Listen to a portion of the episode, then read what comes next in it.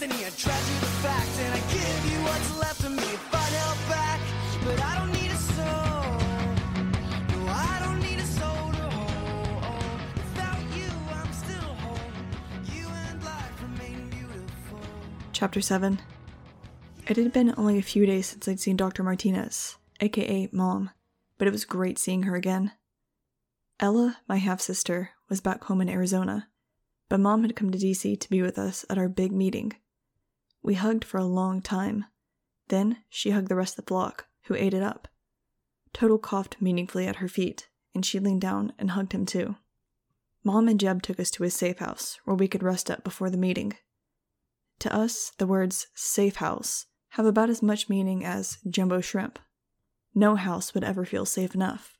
Maybe if it were on Mars and we could see rockets coming from thousands of miles away. After a fabulous hot shower, I got into clean clothes and untangled my hair. It was getting longer after being cut pretty short in New York months ago.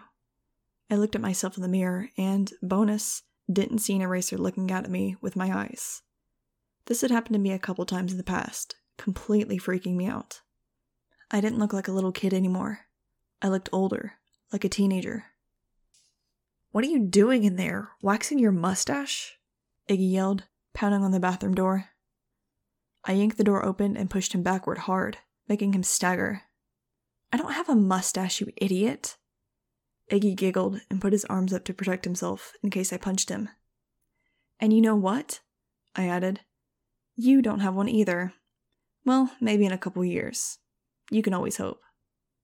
I left him in the hallway, anxiously fingering his upper lip. In the living room, the rest of the flock sat around looking uncomfortable and unnaturally clean.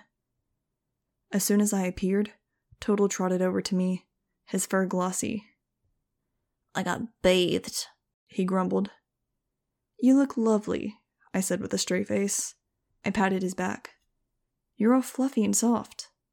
I left him while he was deciding whether to be appalled or flattered. Fang was standing by a front window, gazing up from behind a privacy curtain. Anything going on out there? I asked. He flicked a glance at me, shook his head, then took a longer look. What happened to your tan? It was dirt. He grinned, one of his rare grins that make the world spin a little faster. As if he didn't know what he was doing, he reached out and touched my hair where it lay on my shoulders. You look like a girl. His voice held amusement. There's a reason for that, I said seriously. No, I mean like a real. He seemed to catch himself, shook his head, and looked back out the window. I crossed my arms.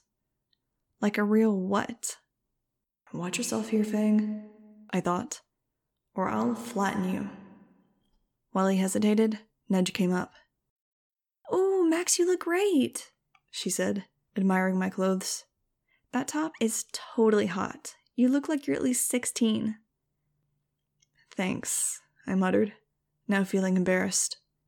Since my usual attire is ancient and usually bloodstained t shirts and jeans, I guess I did look a little different. Okay, Max. My eyes flickered when I heard the voice inside my head. You mean you don't have one? You can get them at Target. This meeting is very important, so no funny business. Just remember your mission, keep your mind open, and listen to what they have to say. Yeah, whatever, Jeb, I thought. Save the world, yada yada yada. You can go now, I'm not Jeb. said the voice. You were wrong about that. Huh? I thought blankly, You have part of the picture, Max. said the voice. Not all of the picture. Sometimes when you're most certain, that's when everything you know is wrong. Oh god, not again. I wanted to scream. My whole life was taking two steps forward and one step back. Would I ever just get ahead? You're making progress. The voice assured me. You're a couple steps ahead. Then Jeb came into the room. He rubbed his hands together as if he were cold. Time to go, kids. Chapter 8 You've all seen the Capitol building in Washington, D.C., like on postcards, right? It's the big white one with the dome on top that isn't the White House. Anyway, it's Gigundo. We drove up in our black limousine, feeling like celebrities. Inside, we were led through a series of hallways and stairs until we were in a large conference room with a great view of some gardens. In the conference room, about 20 people sat around a big wooden table. Some of the people were in military uniforms. Everyone sat up and turned to stare at us when we came in, surrounded by Secret Service agents. I didn't even know I wanted to hold someone's hand until Mom laced her fingers in mine and gave a squeeze. Suddenly, it all seemed better. Welcome. Thank you for coming. A tall man in an olive green uniform came forward and solemnly shook hands with Jeb, then Mom, then all of us kids. Please sit down. Would you care for something to drink? We have coffee, tea, soda, ice water. Oh, and I see you brought your dog. Cute little Scotty. He smiled uncertainly, as if wondering why someone had let an animal into the building. I bit my lip, wondering if Total was going to mouth off. But he didn't. He just seethed quietly and hopped into his own chair by Angels. The next hour was like, This is your life, mutant bird kids. They didn't have any pictures of film of us when we were little and still living in dog crates at the school. But the past six months were decently documented. They had films of us flying, way overhead, and footage of various fights with people, erasers, and the latest heinous incarnation of enemies, the Flyboys. There was some footage of us just chilling at Anne Walker's house in Northern Virginia. It made me tense up and get mad all over again. Last, there were about three minutes of choppy, grainy film that had been shot inside ITEX's picturesque German headquarters. It showed me squaring off against Omega, poster boy for pathetic losers. It showed the riot that some of the clones had started, and the crowd of angry kids breaking through the castle wall. It showed Ari dying. The film stopped and the dimmed lights brightened. Shades lifted automatically, revealing the large windows again. Now I was in a totally rotten mood. It was bad enough that I was all dressed up like some fashion geek, but I'd managed not to think about Ari for five minutes, and then I had to watch him die all over again. I snuck a glance at Jeb, who was white faced, one hand clenched tightly around a pencil as he stared at the table. You six are most impressive. A woman in a tailored gray skirt suit stood up and poured herself a glass of water. She smiled at us, but it was the kind of smile that didn't reach her eyes. We've asked you to come here today because we're very interested in your future, said an older man. We, the American government, that is, didn't know of your existence until quite recently. But now that we know, we want to protect you and also explore whether we can be useful to each other. They were certainly putting their cards on the table. Usually, there's a lot of mumbo jumbo about how special we are, etc. But what they were always really getting at was can we make you do what we want you to? So far, the answer had always been nope. The man paused, looking at us one by one, as if waiting for a response. He got none. One way we could be useful to you would be for us to create a school, a place where you can live safely. A younger blonde woman was talking to us, but clearly her words were aimed at Jeb and my mom, like they make decisions for us or something. You're very gifted at survival, but there are significant gaps in your education. We could fill in those gaps, help you realize your full potential. Again, there was a pause while the government people waited for us to jump up and down with excitement over the idea of going to school. School was, of course, an unfortunate word choice on their part. To what end? My voice was clear, no wavering. Excuse me? The younger woman looked at me. What would you guys get out of it? I asked, besides the sheer joy of helping us fulfill our potential. We would get to study you, frankly, said a tall, lean man who, I kid you not, looked just like Bill Nye the Science Guy. You're like nothing we've ever seen before. The idea that human children could actually fly is mind blowing. While you're at the school, we could study you, understand the physical changes that enable you to fly. To what end? I asked again. So that you can make more of us? The man looked genuinely surprised. No, he said, just to understand. I decided I liked him. Too bad he was one of them. Okay, say you get to study us, I said agreeably. Somehow you get us to believe that it wouldn't be a complete nightmare for us to be hooked up to sensors while we run on treadmills, or to hold our own in wind tunnels while you film us flying. Then what? Silence. Chapter 9 An older man with the collar of stars of a general spoke next. What do you mean? I mean, what else? I said. You study us. You get the warm fuzzies from helping us with all that potential we have lying around. What else do you want from us? The general's blue eyes were cold and intelligent in a ruddy, grandfatherly face. What makes you think there'd be something else? He asked. Um, because I'm not a complete moron? I offered. Because no grown up has ever been completely straight with us? Because I don't believe for one second that you're giving us the whole story? I don't believe for one second that all you want is to study us. You and I know that you've got ulterior motives up that crisply starched sleeve. The only question is, when are you going to show us what they are? The government people all seemed taken aback. It was kind of sad how, universally, grown ups seemed surprised when kids didn't unquestioningly fall into line. I mean, what kind of kids were they used to dealing with? I waited a minute while they regrouped. My mom squeezed my hand under the table. One by one, I quickly met the flock's eyes. Fangs were alert. Iggy's were leveled directly at mine. Nudges were wide and trusting. The Gasman's were full of mischief, and I had a moment's worry before I realized he probably couldn't have snuck any explosives into this building. Angel was watching me calmly, and now she gave me a little smile. Total put his paws on the table and drank noisily from a glass of water. People looked at him, horrified, and I almost cracked up. Any other questions? I asked, deciding it was time to wrap up this sideshow. Why wouldn't you want our protection? A woman asked, seeming truly baffled. I guess she hadn't been working there too long. Because it comes with a price, with strings, I explained. The price is too high and the strings are too tight. Your children, said a man in a blue suit. Don't you want a home? A family? With, like, vitamin fortified cereal and educational television? I asked, my eyes wide. My voice hardened. You didn't offer us a home and a family. You offered us a school where we could be studied. Next question.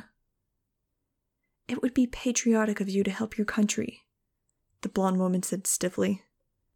And it would be nice if the Easter Bunny were real, I answered.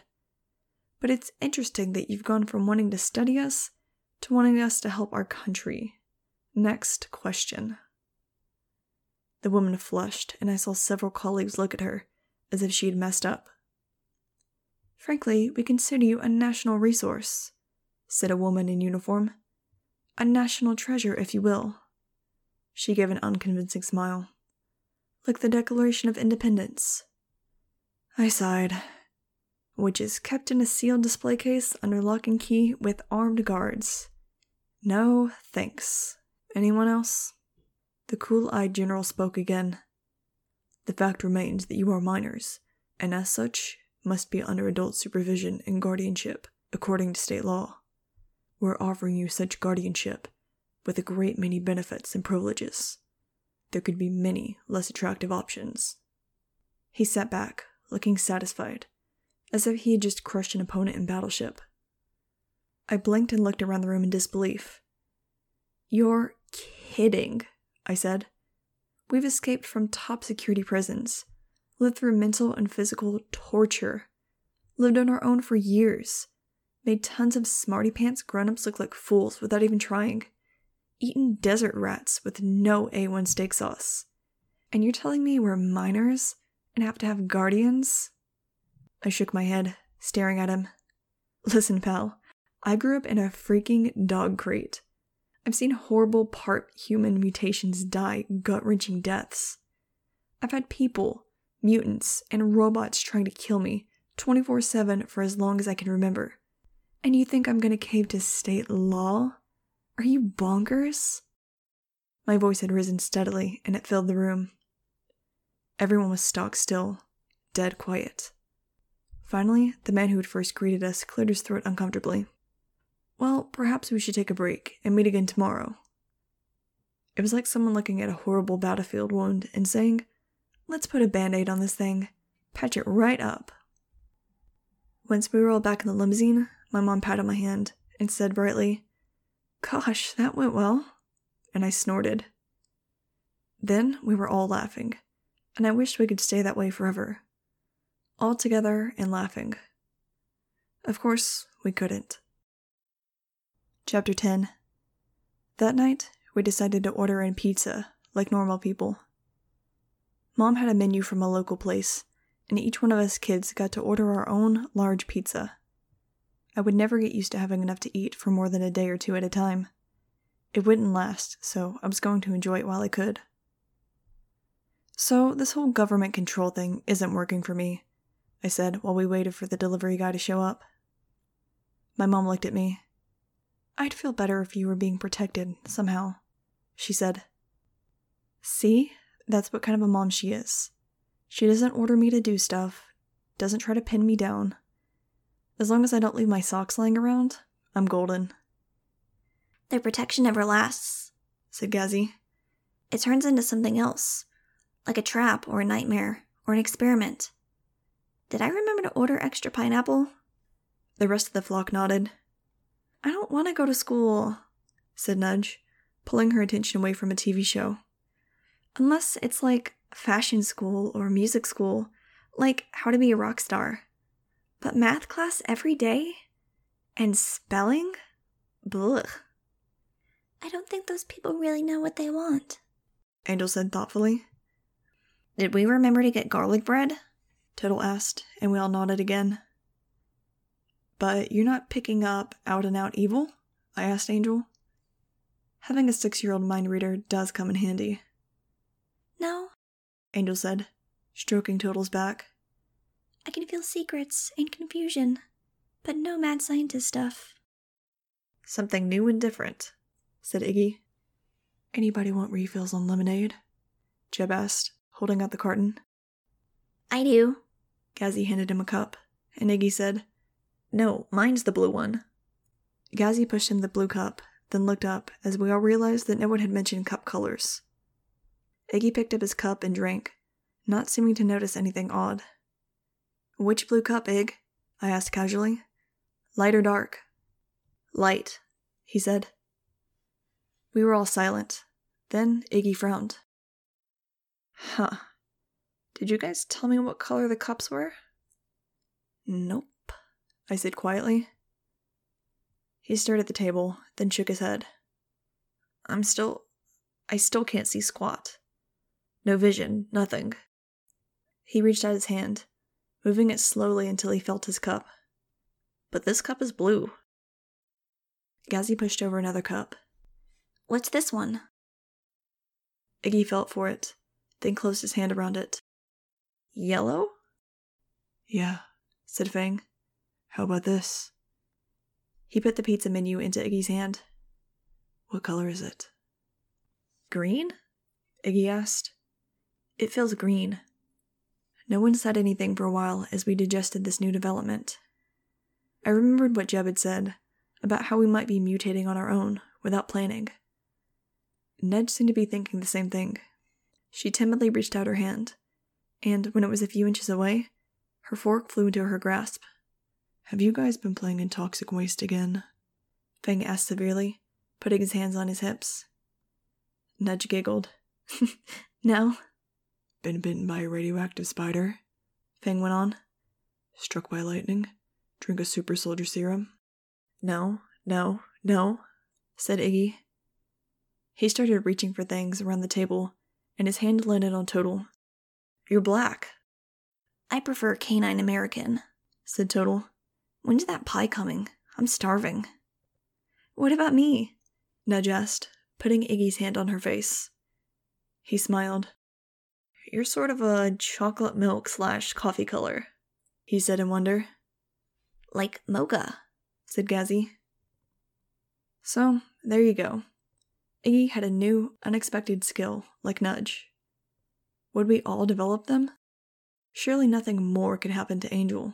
She was pretty much already loaded bare in terms of special powers. The rest of us would have to wait and see.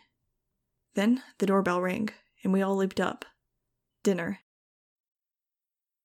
Hey, and thanks for listening to another episode of Maximum Crime, a Maximum and Bootleg audiobook podcast. Thing. I am your Oliver Markey, and sorry for posting a bit later than usual today. I've had a frankly crazy week, and uh, finding time to record has not been easy, so uh, yeah, sorry. um, other than that, I don't have any news or anything.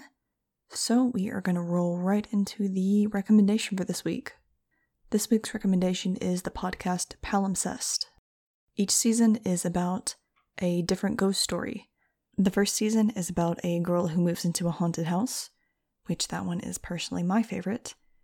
Uh, the second season is about a girl who works at a circus and she takes care of a little person who is a fairy.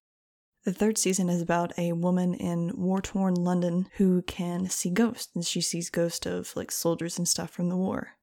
And the fourth season, which is my second personal favorite, is about a woman who does renovations on houses, and she finally gets to renovate a house that she has had her eye on for a really long time due to some history with her family.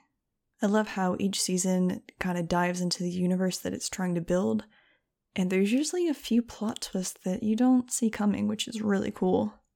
But yeah, they're relatively short and easy to listen to. I think the first season you can get through in about three hours, so it's good for like a car ride or something. But uh, this has been one of my favorites since college. So yeah, the stories are pretty cool, and I really like the main voice actor. These are like spooky ghost stories, so if you're not into scary stuff, I would recommend skipping over this one. Uh, there are some content warnings, they usually put them before the episode or in the show notes. So check those out if you think there might be anything that might make you uncomfortable in one of the episodes. Again, that is the podcast Palimpsest, and I will leave a link in the show notes for that.